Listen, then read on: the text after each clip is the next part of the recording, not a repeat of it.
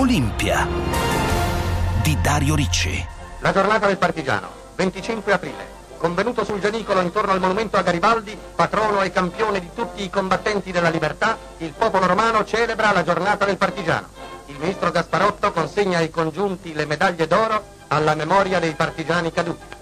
Audio prezioso e raro, quello che abbiamo ascoltato del 25 aprile 1946, la prima ricorrenza della liberazione dal nazifascismo. L'Italia e Roma scesero allora in piazza, come ancora fanno oggi, per le commemorazioni e nella capitale quel giorno si decise di celebrare quella giornata così speciale con una corsa ciclistica. Ebbene, da allora il Gran Premio della Liberazione di edizioni ne ha corse 74, compresa quella che si è svolta oggi, per quella che è divenuta negli anni la più importante corsa ciclistica per under 23 e che è tornata a svolgersi dopo due anni di stop. Ma come nasce Liberazione e qual è il suo valore storico-sportivo? Ne parliamo oggi col nostro primo ospite, Sergio Giuntini, scrittore e storico dello sport, membro della Società Italiana di Storia dello Sport, ben ritrovato a Olimpia. Buongiorno. Professor Giuntini, torniamo a Roma quel 25 aprile 1946. Ci racconti come nasce il Gran Premio della Liberazione di ciclismo? Il Liberazione nasce nell'ambito delle celebrazioni del primo anniversario eh, dalla liberazione del paese nel 1946. A Roma eh, l'Associazione Nazionale Partigiani d'Italia volle dare grande solennità a questa data e promosse tutta una serie di iniziative, cerimonie pubbliche ma anche sportive. Basti dire che quel giorno a Roma il comizio centrale eh, celebrativo della liberazione del paese venne tenuto da Enrico Mattei, da Sandro Pertini e da Cino Moscatelli. La manifestazione era stata iniziata la mattina alle 9 con eh, una celebrazione presso Santa Maria del Popolo, una messa in, in ricordo dei caduti della Resistenza. E poi nel pomeriggio appunto si decise di festeggiare il 25 aprile anche con una corsa ciclistica. Lo starter d'eccezione di questa gara a cui presero parte 88 concorrenti fu il grande comandante partigiano Cino Moscatelli e eh, l'organizzazione vera e propria della gara fu invece eh, dell'Unione Sportiva Monti di Roma e in particolare di Ottorino Pinsuti che per lungo tempo è stato veramente l'animatore, l'animatore di questa gara. Emblematiche anche le vie e i luoghi di Roma che costituivano il tracciato di gara allora e come in buona parte anche oggi la resistenza in Italia inizia a Porta San Paolo sostanzialmente, quando appunto dopo l'8 settembre c'è un primo tentativo di opporsi all'occupazione militare tedesca e ci fu un importante eh, scontro armato appunto tra soldati italiani che si rifiutavano di aderire alla Repubblica Sociale e le prime forze partigiane che si stavano, si stavano organizzando, organizzando in Italia il percorso del, del liberazione originariamente era, il tracciato era quello del parco archeologico che toccava molti punti come dire, di grande eh, importanza storica, monumentale e simbolica della città. Ecco, un'altra cosa abbastanza interessante delle primissime edizioni del, del Liberazione fu il tentativo nel 1948 di farne anche una gara femminile. Nel 1948 fu organizzato a fianco della prova maschile una liberazione di soli 12 km e mezzo, però riservato a cicliste. E parteciparono alcune cicliste di buon livello nazionale, in particolare la Lavaggi, che era una ciclista ligure che gareggiava per l'Ampi di Genova, che appunto eh, era allora una delle migliori cicliste italiane. Chi ha oggi più fantasia dei ladri di biciclette? Vi mostriamo la loro ultima trovata. Mentre voi state lavorando, ricevete una telefonata. Uno sconosciuto vi comunica che è appena arrivato da fuori e che è stato incaricato di consegnarvi un pacco da parte di un comune amico. Grazie, manderò a ritirare, dite voi. No, no, io riparto tra poco, risponde la voce. Bisogna che lo ritiriate subito. Mandate qualcuno con la bicicletta. Altre voci d'epoca che ci ricordano il valore della bicicletta in quegli anni. Ecco, professor Giuntini, perché si decise di celebrare il 25 aprile proprio con una gara ciclistica? Innanzitutto perché la bicicletta aveva costituito eh, nella, diciamo, nella lotta di liberazione nazionale uno strumento fondamentale per eh, le staffette partigiane, per molte donne che hanno combattuto nella resistenza da staffette e soprattutto per la guerra dei gruppi di azione patriottica, i famosi GAP, cioè quegli organismi partigiani che operavano nei centri urbani con dei colpi di mano, con degli attentati e che si servivano di biciclette. E poi ci sono altre ragioni. Eh, diciamo che eh, il ciclismo è stato lo sport che ha eh, rappresentato proprio la rinascita del paese. Le, le prime grandi manifestazioni sportive dell'immediato secondo dopoguerra sono ciclistiche, non calcistiche. L'Italia che rinasceva riparte dal Giro d'Italia del 1946 che viene detto appunto il Giro della rinascita e una cosa che pochi sanno eh, l'organismo che in occasione del, del Giro d'Italia del 46 si occupò di raccogliere tutti gli introiti pubblicitari fu l'AMPI, l'Associazione Nazionale Partigiani d'Italia. Sempre in quel Giro d'Italia del 46 partecipò anche una squadra di ciclisti del Fronte della Gioventù.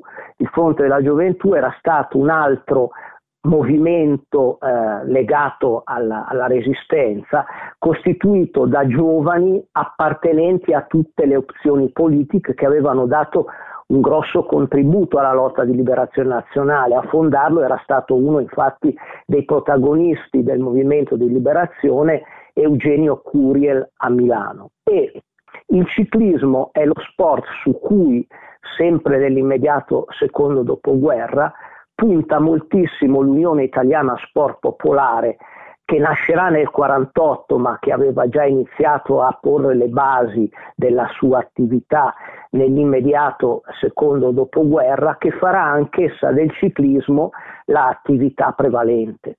E dal punto di vista sportivo cosa può dirci di quella prima edizione? Diciamo questo, eh, il Gran Premio della Liberazione nelle prime tre edizioni, 46, 47 e 48, è prevalentemente una gara di respiro laziale romano. Infatti i vincitori delle prime tre edizioni sono tutti ciclisti dell'Associazione Sportiva Ciclistica Roma e il primo vincitore del Gran Premio della Liberazione è Gustavo Guglielmetti, che era un buon corridore, era stato campione italiano della velocità allievi nel 1938.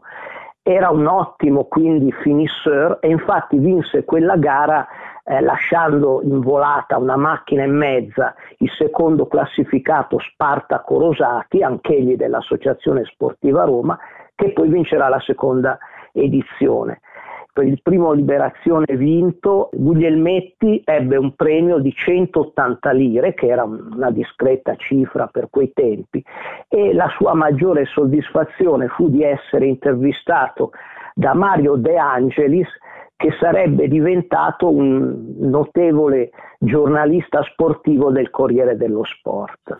Poi però in Liberazione, professor Giuntini, amplia i propri orizzonti. La prima edizione di Respiro Nazionale è quella del 1949 che viene vinta infatti da un ciclista non laziale, da Arnaldo Benfenati, era un ciclista ligure, che era un, un eccellente eh, dilettante perché nel 1947 aveva vinto il campionato del mondo su strada a Parigi e nel 1948 era arrivato secondo nell'inseguimento a squadre alle Olimpiadi.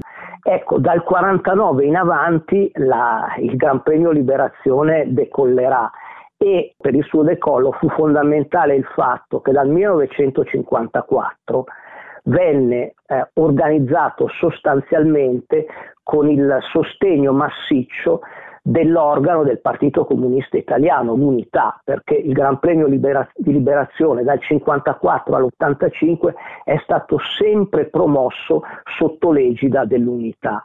E a partire dagli anni 60 diventa anche una grande vetrina internazionale perché appunto cominciano a correrlo atleti, ciclisti soprattutto dell'est europeo, dilettanti dell'est europeo e il primo che si, si pone eh, in, in, luce è il cecoslovacco Jan Smolik che arriva terzo nel 1965, poi arriverà terzo anche nel 66.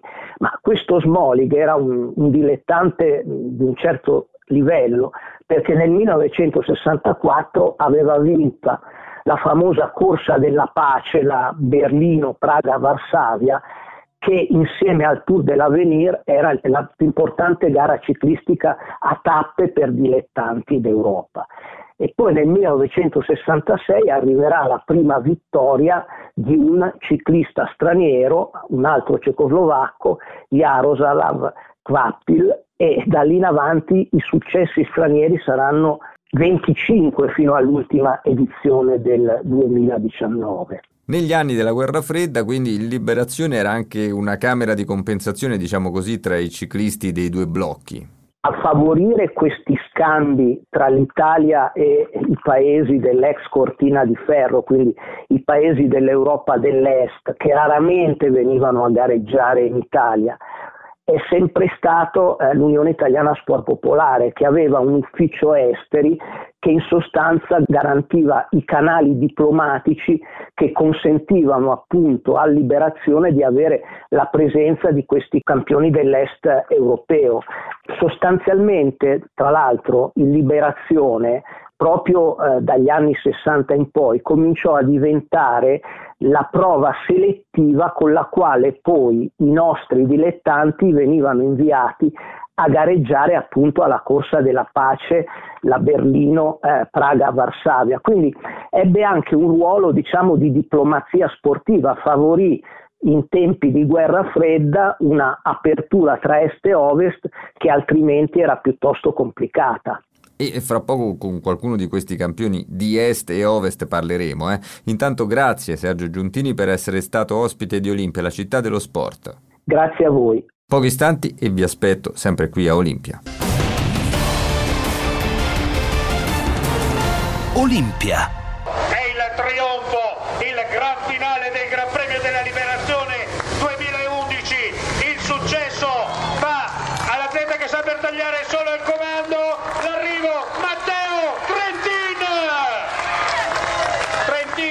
Primeira Proprio vero che il Gran Premio della Liberazione di Roma, giunto alla 74esima edizione quest'anno, è da sempre culla di talenti under 23 che poi spiccano il volo verso il ciclismo professionistico.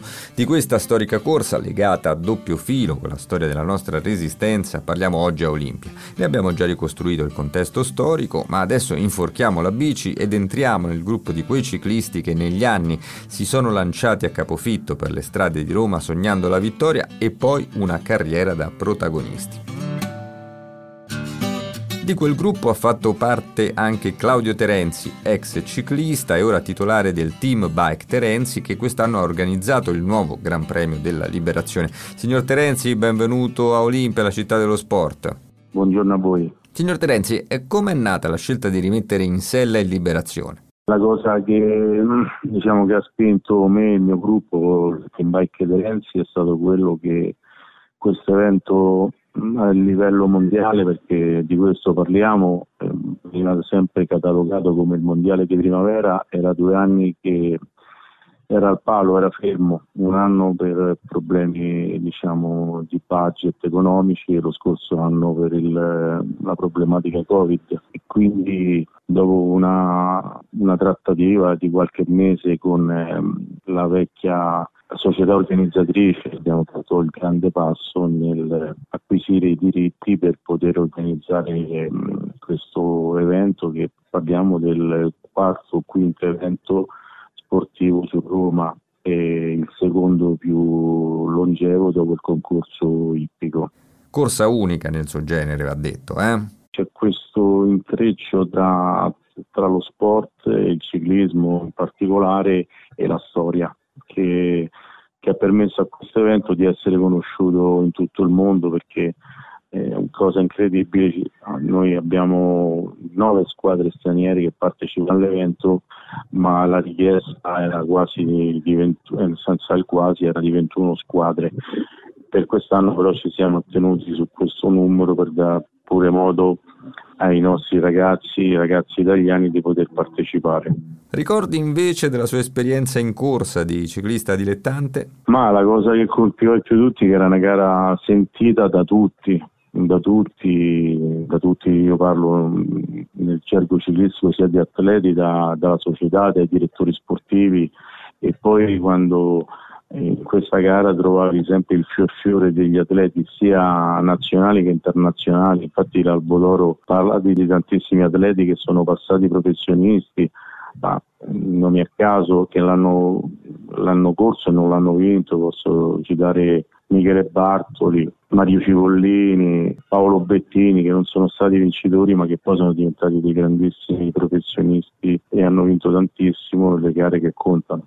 E allora incontriamoli subito due di questi campioni che in generazioni diverse al Gran Premio della Liberazione sono stati protagonisti. Nel 1987, poco prima che si sgretolasse il muro di Berlino, lui, ancora sovietico, trionfò proprio tra Porta San Paolo e le terme di Caracalla. Oggi è dirigente di primo piano nel mondo del ciclismo dopo una carriera dalle tante vittorie. Ben trovato a Olimpia Dmitry Konishev. Buongiorno.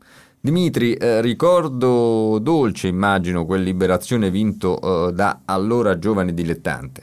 87, la prima volta che siamo venuti in Italia, eh, la, penso la seconda corsa che ho fatto.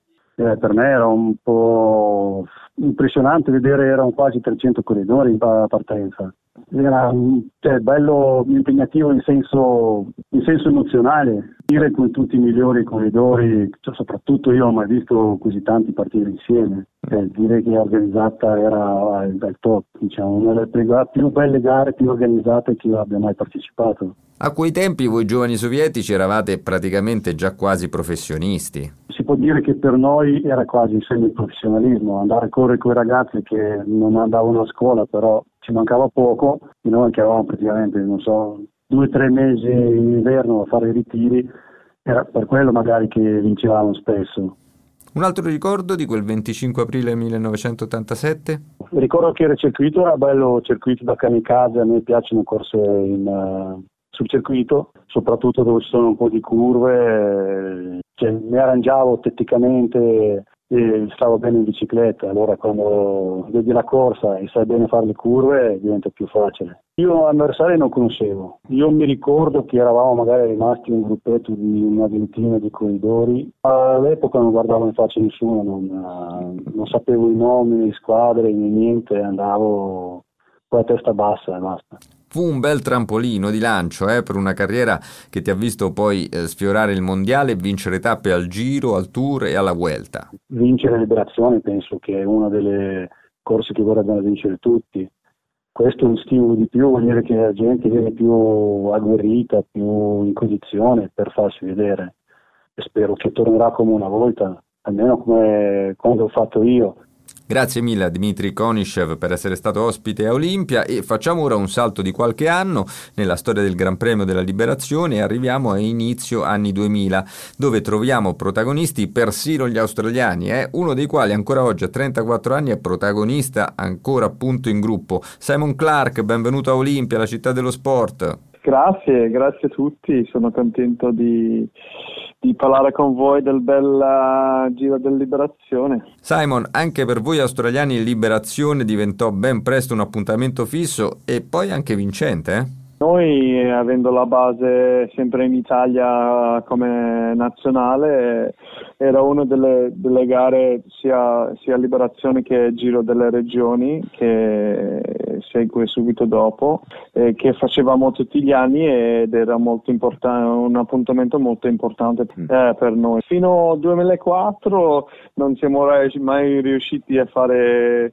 nessun risultato notevole, ma do, da, da 2005 in poi più o meno gli australiani quando abbiamo corso siamo sempre arrivati eh, sul podio in, in, un modo o l'altro. Eh, abbiamo vinto due volte, tre quattro volte secondo e, e altre eh, diverse volte terzo e quindi sì, era sempre un appuntamento importante per noi e, e, per la nazionale e per essere visto dalle, dalle squadre professionistiche che, che guardavano i, i dilettanti. Un ricordo particolare? In 2005 quando ho vinto Chris Sutton davanti a Riccardo Ricò e Fabio Sabatini e praticamente se guardi prima del 2005 non abbiamo mai fatto un risultato come nazionale alla liberazione eravamo lì con uh, il manager de- della nazionale, non, non solo delle dilettanti, ma il manager generale del, del nazionale intero. E ci ha fatto prima della gara questo discorso che è la sua gara preferita e ci tiene tanto e non ha mai fatto un risultato in tutti gli anni che viene lì. E noi abbiamo detto ok e, e, quindi che cosa ci dai se facciamo un risultato? E lui fa non mi ricordo se mi va ti do il mio lavoro ti do una cosa esagerata. E allora quell'anno siamo andati lì e, e l'abbiamo vinto con Sutton e abbiamo fatto un sacco di ridere. E da lì in poi è nato questa mm, passione un po' dalla nazionale per la liberazione che poi siamo riusciti, cioè appunto ci tenevamo sempre di, di fare una bella gara lì. E direi che siete riusciti, davvero ci siete riusciti, te e i tuoi compagni. Simon Clark, grazie per essere stato ospite a Olimpia. Grazie a tutti voi, buona pedalata. E allora, sempre pedalando, appunto, ritorniamo in chiusura da Claudio Terenzi, l'organizzatore del Liberazione 2021. Obiettivi per il futuro? Da subito, da questo anno, anche se non c'era i presupposti, io parlo a livello economico, abbiamo anche inserito un progetto solidale, siamo nelle scuole, promuoviamo il ciclismo per i bambini eh, meno fortunati. Eh, e stiamo lavorando anche su questo. Questo progetto solidale quest'anno un pochettino frenato anche dal discorso della pandemia, il prossimo anno sarà sviluppato in una maniera molto più accentuata e poi ci sarà il gran finale eh, lunedì 25 aprile 2022 a Caracalla. E che dire, per il prossimo anno vorremmo integrare, integrare il programma gare perché deve essere sempre una festa dello sport e del ciclismo in particolare e potrebbe ritornare in liberazione donne, la categoria donne e poi quest'anno non possiamo, per via sempre della pandemia, fare da corollario anche ai giovanissimi, alle categorie inferiori e quindi stiamo studiando anche questo. E allora Claudio Terenzi, in bocca al lupo e grazie per essere stato ospite di Olimpia, la città dello sport. Grazie, grazie e come si dice, crepi il lupo. Olimpia, miti e verità dello sport. Tutte le puntate sono disponibili sul sito internet radio24.it.